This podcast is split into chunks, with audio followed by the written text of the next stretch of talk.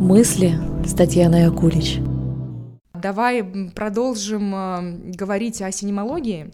И мне уже стало любопытно, а, а смогу ли я самостоятельно а, освоить эту науку, или мне нужен все время какой-то сопровождающий человек, коуч, ментор, психолог, который будет со мной заниматься лично, или, может быть, есть какая-то еще форма э, работы есть такая цитата известная: "Сам себе э, психолог это как сам себе гинеколог". Ну теоретически, наверное, можно поставить как-то зеркала и как-то себя изучить, но, наверное, полноценное гинекологическое исследование невозможно провести. То же самое с нашей психикой. Нам нужен кто-то, кто отразит наши внутренние процессы. Ты хорошо сейчас начала это развивать, и это угу. классное сравнение, жесткое и понятное. Почему угу. нужен психолог? Потому что все говорят, что это просто поболтать, э, не знаю, там к подруге сходить, слить какой-то негатив. А вот то, что психолог может тебе подсветить, отразить и указать, вот э, эту ценность, э, мне кажется, важно осознавать э, людям. А, продолжим мысль в, в плане, каким образом э, это работает в кинотерапии. Это групповая история или это индивидуальные какие-то приемы? Нам нужен тот, кто отразит э, наш внутренний процесс, в частности за счет того, что будет конфронтировать некие несоответствия, которые мы говорим наши друзья, наши близкие, наши знакомые не могут это сделать. Ну, где-то мы иногда стесняемся, нам неловко сказать там, близкому, дорогому человеку, что как-то, ты знаешь, что противоречивые мысли ты выражаешь. Вот. У психолога нет этих переживаний, он понимает, что мягкая уважительная конфронтация всегда будет способствовать тому, чтобы в человеке внутри произошел тот самый инсайт, чтобы он задумался действительно, очень странно, я говорю так, а делаю иначе. И в этом есть противоречие. Я сторонник индивидуальной работы и сторонник э, различных групповых форматов. Чем прекрасна индивидуальная синемология? Ты берешь свой запрос и приходишь под свой запрос. Тут можно ювелирно покопаться и посмотреть э, в сторону собственных убеждений, есть убеждения, которые нас продвигают, есть ограничивающие, и посмотреть, как э, на самом деле нарисовать карту своей жизни и посмотреть, какими дорогами ты ходишь э, в сторону своих желаний. Вообще человек это такое существо желаний. И вся наша жизнь, она строится вокруг желаний. И можно посмотреть, в общем, ты идешь окольными путями, придумываешь себе сложности, или наоборот э, найти тот самый максимально короткий путь, который тебя приведет в сторону удовлетворения своего желания. Вообще я люблю групповой формат, потому что он предполагает работу в режиме точек зрения ты не оцениваешь точку зрения mm-hmm. другого человека, ты просто ее слушаешь, наблюдаешь, у тебя опять же возникает какой-то эмоциональный отклик, который ты можешь здесь и сейчас в группе обсудить. И э, специалист, который ведет группу, он может помочь, опять же, увидеть какие-то внутренние психологические процессы, которые развиваются вокруг этой точки зрения.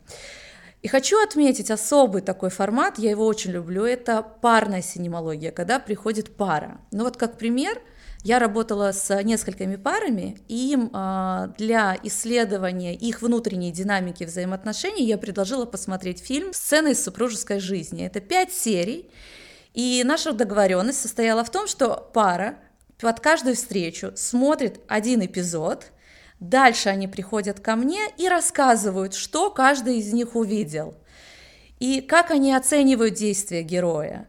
То есть то, что делал муж и жена, в итоге работало на их сближение или наоборот разъединяло эту пару. И очень интересно, я помню, одна из девушек э, в паре, она сказала, когда муж поделился своей точкой зрения, как он увидел, она сказала, ничего себе, ты так ты по-другому, оказывается, думаешь. То есть а эта пара, на секундочку, 15 лет вместе, и сама фраза ты, оказывается, по-другому думаешь, но это же очевидно, что мы все по-разному думаем. Да, мы думаем об одних и тех же вещах, но думаем мы по-разному. И вот это такой был момент сближения, потому что в этот же момент ей стало интересно, почему он так думает. Что такое любовь? Это интерес ты через вопросы интересуешься внутренним миром другого человека. И я запомнила этот момент, потому что она начала активно интересоваться своим мужем. Почему он так думает? А, из э, каких знаний или опыта у него родилось это знание, это представление. С другой стороны, она при просмотре другого эпизода, наткнувшись на то, что он и про другие вещи думает как-то как иначе, она сказала, что ей начинает это не нравиться. То есть ей начало не нравиться то, что они, оказывается, думают по-разному потому что в этот момент возникает очень сильный внутренний страх. Если ты думаешь иначе, то это угрожает нашим отношениям. И, возможно, мы находимся в точке, которая может привести к разрыву наших отношений. Поэтому синемология – это удивительный инструмент. Ты можешь поделиться, во-первых, своими чувствами, ты можешь увидеть, как через слова другой человек делится своими чувствами, ты можешь поинтересоваться его знаниями, его смыслами, а, узнать что-то новое для себя и одновременно прожить чувства, которые на фоне того, что другой думает по-другому, возникает страх утраты этих отношений. И здесь же и сейчас говорить как раз-таки, что мне страшно, когда ты так думаешь, что у нас нет точек соприкосновения. И это удивительный эффект. В итоге это на самом деле такая работа проявляет, как промокашка, текущую проблематику во взаимоотношениях, то есть где пара молчит, где они не разговаривают друг с другом, но вот опосредованно через кино, как появляется такой, э, появляется мостик к тому, чтобы все-таки начать говорить о своих проблемах, начать говорить о том, что уже давным-давно раздражает и о накопленных обидах. Но вот опосредованно, ключевое вот опосредованно рассказать о себе. Знаешь, я сейчас э, себя словила на мысли, что э, ки- э, кинотерапия, да, синемология э, это как будто бы экологичный способ без скандала, без выяснения отношений разобраться в паре, потому что ты вроде бы не обсуждаешь свои взаимоотношения, а обсуждаешь жизнь героев, высказываешь свою точку зрения, что я думаю, а что я чувствую, и через это ты проявляешься экологично, ты этот гнев свой можешь развернуть от своего партнера на персонажа, и э, в принципе тут как будто бы э, адвокаты есть и у, у одной стороны, и у другой, и мы можем говорить через наших, э, через этих героев. И это, мне кажется, менее травматично в паре особенно. И вот я даже боюсь спросить, чем закончилась история этих супругов. Если вдруг э, она осознала, что у них нет общих интересов или общих тем, то э, результатом же такой терапии может стать и развод.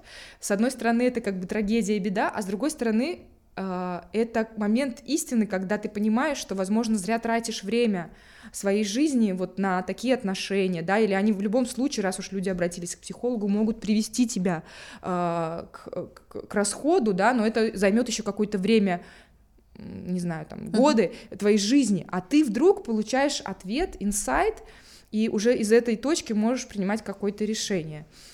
То есть, с одной стороны, вот это экологично, с другой стороны, это может вскрыть пару. И расскажи, эта пара, она осталась? Э, я, так как это была исследовательская mm-hmm. работа, я писала свою выпускную работу для Высшей школы экономики, mm-hmm. и у меня было несколько пар в работе, и вот одну э, я именно описала. Я не знаю, чем закончилось, но я могу рассказать только тот момент, который я видела, что изначально работа с парой начиналась, они вместе выходили в Zoom с одного устройства. Мы, психоаналитики, всегда это интерпретируем. Вот. И на протяжении у нас с ними вместе было 7 э, встреч, и какая была динамика, как постепенно эта пара разъединялась. И последняя встреча, она уже происходила Каждый из них был в разных городах, соответственно, в разных квартирах, и выходили они с разных устройств. И встреча была очень интенсивная, в ней было очень много агрессии, я чувствовала, в ней было очень много взаимных претензий, но так как это была завершающая встреча, то мы подвели общие итоги, и я предложила паре продолжить работу, но эта пара отказалась, они не пришли, поэтому я не знаю, чем закончилась эта история, но я увидела, как из такого условно слияния, когда одно тело на двоих, одно мышление на двоих, все на двоих, как постепенно все-таки они начали разделяться, чем закончилось, не знаю. Что ты скажешь нашим слушателям, не знаю, зрителям а, по поводу того, что не стоит бояться этого страха вскрыть проблему? Вот понять, что что-то не так, и с этим нужно что-то делать, а не копить это годами. Вот э, Потому что то, что ты сейчас рассказала, может отпугнуть кого-то. Кто-то может подумать, ой, зачем мне это надо, зачем я пойду в эту терапию, если это может лишить меня э, семьи. Вот это один мой вопрос, да, как, как вот э, открыть эти глаза э, на проблему. Для меня было большим открытием, когда через какое-то время обучения на парного психоаналитика я от своего преподавателя услышала такую фразу. Ребята, не пытайтесь э, сохранить пару. Это решение пары, хотят они сохранить свои отношения или нет. Ваша работа – им показать их узор взаимоотношений, что они делают для того, чтобы у них были те или иные проблемы. Но захотят они выйти вместе из кабинета или нет, это их решение, это не ваша зона ответственности. Поэтому индивидуальная психотерапия, парная, это всегда огромный риск, это нужно понимать, потому что коробочку можно открыть только с одной стороны. Что лежит в ящике Пандоры, неизвестно. Могут выйти не очень красивые вещи о самом себе, знания о себе. Где ты обманывал, где ты манипулировал, подло и поступал с другими людьми, предавал, подставлял, может быть. И это люди не хотят о себе знать. Поэтому это, это и есть тот самый страх, почему я не хочу идти, потому что я могу о себе что-то узнать, что вызовет во мне очень противоречивые чувства, как мне потом к себе относиться, когда я знаю, что я, оказывается, не только в белом пальто, но еще, оказывается, во мне есть какая-то часть, которая э, разрушает отношения, разрушает других людей, использует других людей. Нужно дойти, знаете, до какой-то такой точки неудовлетворенности или какой-то ситуации, или, в принципе, своей жизни, чтобы сказать, что уже хуже не будет. Вот не будет уже хуже, если я пойду и что-то себе узнаю. Но вот пока не наступит вот эта неудовлетворенность, человек будет всячески, всячески придумывать себе отговорки в пользу того, что, ну, мне это не надо, я и сам могу, и в конце концов у меня с мамой прекрасные отношения, мама мне поможет, или у меня друзья, или у меня алкоголь, или у меня работа, или у меня какие-то еще источники, где я могу перерабатывать этот конфликт. Но это все компенсация. Ну, то есть человек выбирает оставаться на том же уровне. И если я, допустим, хочу а, перейти на следующий уровень, и я понимаю, что мне уже тесно вот в рамках моих убеждений и восприятия мира, то, скорее всего, мне нужен а, какой-то человек-проводник, будь то психолог, ментор, кто-то, кто поможет мне увидеть со стороны ситуацию, увидеть себя, и э, только так я смогу подняться над этими обстоятельствами. То есть для роста нам нужно свою теневую сторону тоже рассматривать и анализировать. Я правильно тебя понимаю? Обязательно ее нужно признавать, любить и о ней заботиться. То есть к ней нужно относиться как к чему-то, как к дару, к чему-то ценному, что в тебе есть. Люди же живут как? Наполовину. То есть а, вот эту часть себя привлекательную и социально одобряемую я буду демонстрировать, а вот эту часть себя, где я злюсь, где я ненавижу других людей, где я обижаюсь, где, может, я испытываю презрение к другим людям, я как бы нет, я как бы ее там под ковер э, замету, пусть она там сидит. И люди не замечают, как у них много всего под ковром. И они, кстати, ковер это очень хорошая метафора, и они потом ходят по этим бугоркам и падают. Но бугорки-то создали сами они, никто за них это не сделал. И вот пока вот человек не, на, не набьет определенное количество шишек, он не придет э, ни к ментору, неважно, ни на медитацию, ни к книге какой-то, в конце концов, которая как-то может внести хоть какое-то осознание. Нет, он так и будет по привычке все заметать под ковер, и большинство людей так живут. Тогда у меня к тебе следующий вопрос. А, да, я согласна с тобой, что вот эта неосознанность, э, она как какой-то колпак сохраняет микромир человека, в котором он варится, и только его желание может ему помочь выйти из этой ситуации. А что делать тем, кто э, осознает, что как будто бы это не его жизнь, как будто бы это не я, как будто бы я не являюсь тем, кем я хотел бы быть, э, я не чувствую э, своих желаний, я не чувствую, чего я хочу. Вот у меня очень много в окружении знакомых, друзей, 30 плюс людей, так скажем, да, которые сталкиваются вот с так называемым этим, не знаю, кризисом среднего возраста, можно как угодно это трактовать, когда вроде бы, ну, все есть там, какая-то э, работа любимая и отношения, но при этом человек не чувствует себя счастливым, он как будто не чувствует а, чего он хочет. Это когда приходишь в ресторан и долго выбираешь в меню и не можешь понять, блин, я хочу стейк или я хочу салат.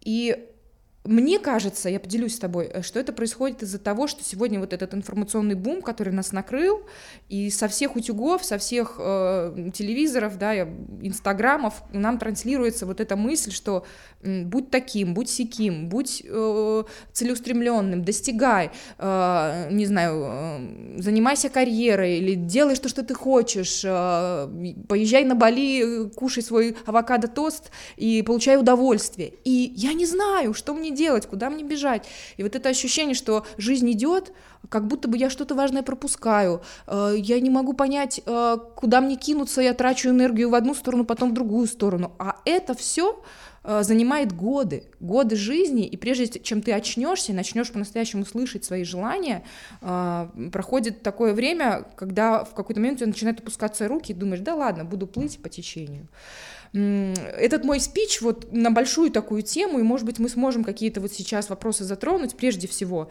а, я не являюсь самим собой, да, как, что значит быть собой? Вот что значит быть собой, как это осознать, понять, и какие первые шаги делать для того, чтобы прийти к себе? Вот давай так, наверное, сузим, чтобы может, какие-то у тебя мысли еще возникнут, mm-hmm. добавляй тогда, накидывай. Если на таком, на буквальном уровне, то быть собой — это на вопрос, то, чем я живу и то, что я делаю, это полезно для меня? Вот если ответ на этот вопрос «да», скорее всего, я нахожусь в контакте со своими чувствами, со своими потребностями, то есть я нахожусь в состоянии вот этого бытия, я есть, я существую. Вот э, если через этот вопрос проанализировать свои действия, и ответ будет нет, это значит, что я живу какими-то социальными, семейными, культурными программами и установками. Ведь как все устроено? С детства, с детства нам рассказывают, как нам нужно жить. Да, нам дают некий шаблон. И вот говорят, вот сюда ходи, а вот сюда не ходи. И человек привыкает к тому, что кто-то извне транслирует ему, как ему нужно делать. Он не задается вопросом, а почему я вообще доверяю какому-то внешнему голосу, вот этому утюгу, Почему я не ставлю под сомнение, что то, что может быть, то, что говорится, оно и неплохо, но для моей личной жизни неприменимо. И вот эта такая привычка с детства доверять кому-то другому, а не себе, она тянется. И в какой-то момент нужно честно себе признаться, что похоже то, чем я долгое время живу и на что опираюсь, это на самом деле, ну, как бы не моя правда, не моя истина. И мне нужно посмотреть э, в сторону своих чувств, своих желаний и ответить себе на простые вопросы. А вот этот человек, с которым я делю кровать, а мне вообще с ним как? А мне хочется к нему прикасаться, а мне хочется его обнимать, а мне хочется с ним заниматься любовью.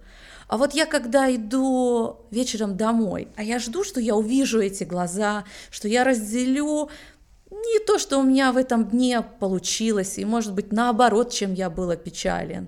Вот с каких-то простых таких вопросов. А вот я э, утром наливаю себе чашечку кофе, потому что я кофе хочу выпить на самом деле, и я де- или я делаю это на автомате. Я на автомате э, пью кофе, я на автомате там, надеваю одежду, я на автомате сажусь в машину, то есть я делаю все на автомате. Начать задавать себе очень простые вопросы. Вот то, что я делаю, мне нравится, вот те, с кем я общаюсь, они мне нравятся. А, а если я не делаю что-то, а вот такое, как мне состояние тоже, оно мне нравится или нет, или там тоже возникают какие-то разные мысли и чувства, и тогда почему они возникают. По сути, задавать себе вопросы. Проявить вот то, что я говорю, любовь — это интерес. И любовь же важно не только к другим людям проявлять, но в первую очередь к себе, стать интересным к, к самому себе. А вот я когда это делаю, мне это нравится, мне это интересно, мне это полезно, это как вообще привносит, какую динамику, какую атмосферу в мою жизнь приносит. Или, может быть, наоборот, я уже настолько стал э, таким каким-то механистическим звеном в цепочке каких-то событий, что я сам себя не вижу, сам себя не замечаю, и как бы и у меня вроде бы есть и хорошая машина, и квартира, там, и жена, или муж, и все вроде бы есть, а вот этого чувства удовлетворения нету. А, я выросла в Советском Союзе, родилась, да, и в школе, и дальше в семье. Модель поведения была очень скупа на эмоции, так скажем, да, и я из тех детей, которых там родители не, не сильно обнимали, не сильно говорили «я тебя люблю». Вот сегодня я на каждом углу, углу слышу «мамочка, я тебя люблю, я тебя тоже люблю». То есть постоянно вот это вот ощущение, что вокруг тебя э, более молодое поколение как-то по-другому эти эмоции проживает. А я иногда, когда слышу в свою сторону э, «я тебя люблю», я в какой-то момент испытываю даже какой-то дискомфорт. Мне кажется, ну, хорошо, все, все, проехали, не надо, не надо, не говори мне, я так чувствую, знаю, не надо. И в ответ сказать «я тебя люблю», я тебя люблю, как будто бы уже начинает звучать как будто фальшиво. Uh-huh. Вот что это за проблема? А как ты к этому относишься? Судя по тому, что мы с тобой ровесницы, я думаю, тебе этот контекст близок. И э, вот как эту любовь принимать, если она искренняя и настоящая? Да, я подел... это же вопрос доверия. И я тут поделюсь личным, что каждый раз, когда мне мама говорит, что она меня любит, у меня, у меня первая реакция, меня это очень настораживает.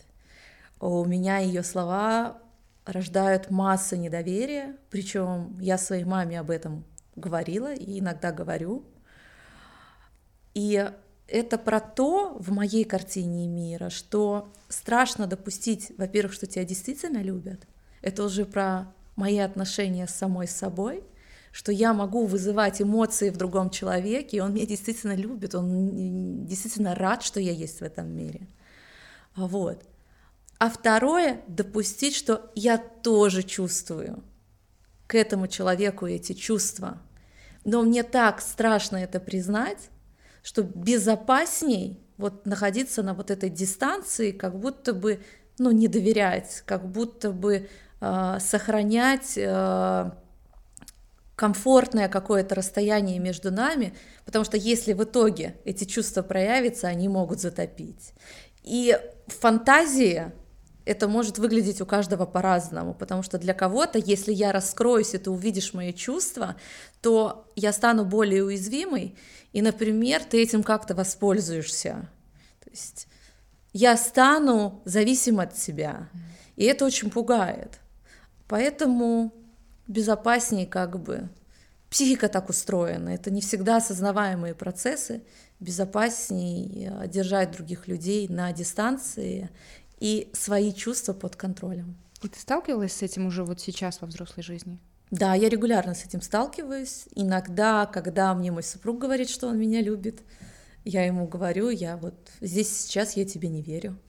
Или наоборот, кстати, мой супруг может меня спросить, а ты меня любишь? Я могу сказать, вот здесь и сейчас я тебя не люблю. То есть я внутри понимаю, что я люблю, но я не могу это произнести. Вот здесь и сейчас я не могу произнести эти слова. Для меня это больно, для меня это сложно. Я чувствую, что мне приходится прикладывать усилия. И поэтому рождается фантазия, что если я это скажу, то это будет как-то фальшиво. Но это не совсем так. А как ты приняла его любовь и вообще у вас случился брак, если э, такие вещи с тобой происходят? Как вот ты с этим борешься, не знаю, не борешься, принимаешь в себе? Это был сложный, долгий путь э, благодаря своей личной психотерапии, потому что я хотела каждую неделю наших отношений их завершить. Невыносим. Другой человек — это триггер для нас. Он поднимает... Это как и кино. Кино тоже триггер. Другой человек поднимает такое колоссальное количество разных переживаний, особенно когда проходит этот идеализированный романтический период, когда вам кажется, боже мой, как же нам хорошо вместе. А когда начинается такая повседневная, понятная бытовая жизнь, все, все всплывает на поверхность, и кажется, ну нет, вот как бы нет, вот с этим я не готова мириться. И каждую неделю я приходила к своему терапевту и говорила, я жаловалась, я говорила, вы представляете, а он... И терапевт мне показывал другую сторону она говорила, как вы думаете, когда вы так реагируете, что он рядом с вами чувствует? То есть это была уже такая объемная картинка, не только когда я со своими чувствами, но что он со своими чувствами тоже есть. И может быть ему тоже со мной не очень комфортно, и местами страшно, и местами он тоже меня ненавидит и хочет завершить эти отношения. И каждый раз я возвращалась в реальность, я понимала, ой, этот человек со своими особенностями, со своими привычками, мне не все нравится, мне не все подходит, но ведь в целом мне с ним безопасно, ключевое безопасно, очень надежный, очень теплый, преданный. И в какой-то момент мой супруг сделал очень большой шаг, я считаю, который подтвердили вообще его намерения или чувства по отношению ко мне – это был непростой для меня период, был уже такой э, накал страстей, когда я в очередной раз хотела уйти. Я ему сказала, ты знаешь, я вижу, что со мной все чаще и стали происходить моменты, когда я хочу завершить отношения. То есть динамика уже там не раз в неделю, а несколько раз в течение дня. И я говорю, я знаю, что я сейчас своими руками создам ситуацию, чтобы ты ушел. Я сделаю тебе так больно, что ты будешь меня всю жизнь помнить и ненавидеть. Говорю, ну я не хотела бы, чтобы так произошло, поэтому я тебе предлагаю пойти в собственную терапию. Он взял паузу, и через пару дней вернулся и сказал, хорошо, я готов попробовать. И тогда он пошел в свою индивидуальную работу, и хотя бы у нас появился общий язык. То есть я начала ему рассказывать, как у меня внутри то или иное событие устроено. И он через себя, будучи в своей терапии, стал понимать, что со мной происходит.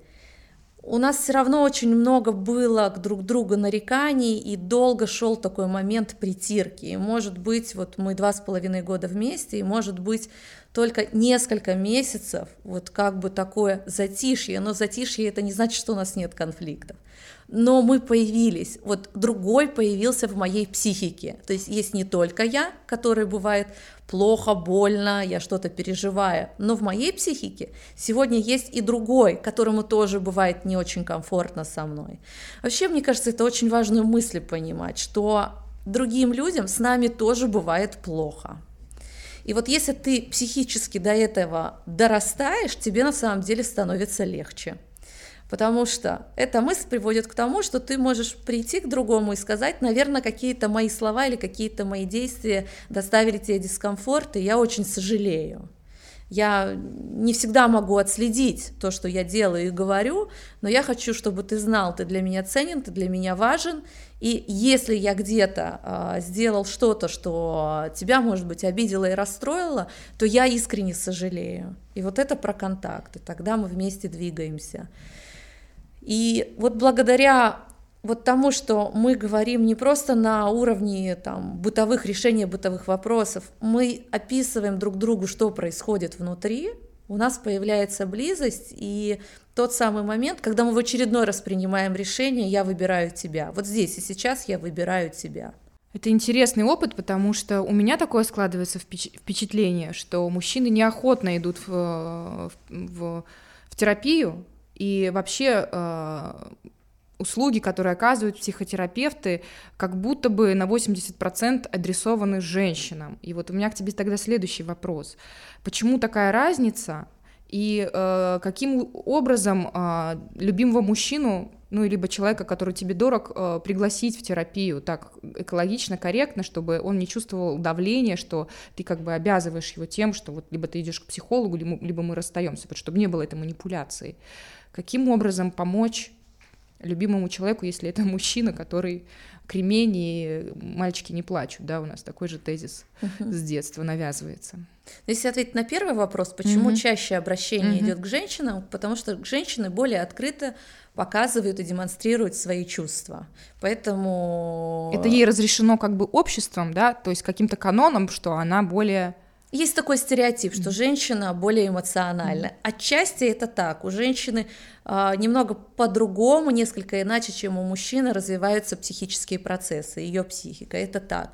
И тем не менее, мужчины тоже на самом деле очень эмоциональны. Но да, социально как бы считается, что женщине можно и разрешено проявлять свои чувства, истерику закатывать и скандалы, мужчина нет. Мужчина должен сдерживать и подавлять любые свои импульсы. Но если посмотреть сущностно, не смотреть муж, мужчина или женщина, то у всех у нас есть эмоциональная сфера, и э, мы чувствуем одни и те же чувства. Но проявления есть разные, в зависимости от того, какая была установка в семье, как можно было проявлять, например, печаль или радость, или злость. В каждой семье есть свои правила, как ты можешь проявлять свои чувства. Как привлечь э, мужчину, как его соблазнить на то, чтобы у него появился интерес э, прийти в терапию опять же, через собственный опыт, я соблазнила через то, что я сказала, ты знаешь, я о себе узнала, что оказывается, когда я так себя веду, причина такому поведению заключается вот в предыдущем опыте. И я могу рассказать какую-то часть э, своей истории, уже своих зрелых взаимоотношений, где у меня реально что-то не получалось, где я натыкалась на одни и те же ошибки, делала, совершала одни и те же ошибки. И в итоге, да, очень много э, скрыто в нашем детстве. Не все, но очень многое. И об этом я могу рассказать, что, скорее всего, вот так как в детстве в нашей семье было принято так и не было принято так, это сегодня отражается на наших отношениях. И это мое личное ограничение. Это не потому, что я воюю против тебя и хочу тебя переделать, даже если я хочу тебя переделать. Все женщины хотят переделать мужчину. Это само собой разумеющееся. Так что, когда она говорит «это для тебя», она хочет сделать это для себя. Вот, небольшое отступление. Но в любом случае, нас что возбуждает, когда другой человек рассказывает, говорит, ты представляешь, что я открыл, ты представляешь, что я узнал, представляешь, как это повлияло на мою жизнь. Ну, то есть, если я, например, знаю, что я про себя знаю, как могу обесценивать других людей, и это очень часто выглядит очень красиво.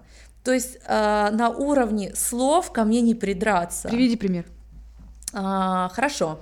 Я на днях общалась э, с, со специалистом как клиент, и в какой-то момент я этого специалиста начала сравнивать с другими специалистами и говорить о том, какие классные штуки они предлагают. Я его, собственно говоря, начала сравнивать. Я отследила этот момент, по какому критерию? Я испытала чувство вины я подумала, а для чего я это сделала? Ну, скорее всего, между нами что-то произошло, раз я его обесценила. И мне понадобилось какое-то время, не в рамках этого диалога, а через сутки увидеть, что, оказывается, в нашем диалоге я чрезмерно раскрылась. Я очень много рассказала личного о себе. Для меня рассказывать о себе – это тема, связанная со стыдом. И оказывается, я испытала такое колоссальное количество стыда, что мне пришлось убрать как бы э, человека, который явился, который наблюдал за мной, как будто бы он видел мой позор, мое падение. Да. Мне нужно было брать, убрать свидетеля. И каким образом я это сделала? Я обесценивала, я решила его сравнить э, с э, его коллегами, которые что-то, как мне кажется, делают лучше него. Вот. И я, когда, конечно, это увидела, я решила об этом поговорить, я написала сообщение и сказала, что я сожалею, что так вышло.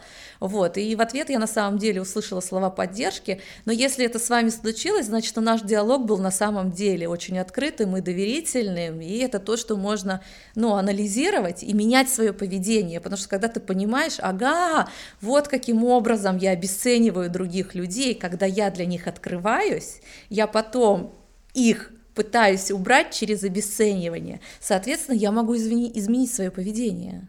Или не говорить ничего о себе, Или когда я говорю, говорить о том, мне по-прежнему неловко, я испытываю смущение, когда я вам рассказываю о себе. То есть у тебя появляется какое-то пространство вариантов выборов твоих Именно. действий. Да. Мысли с Татьяной Акулич.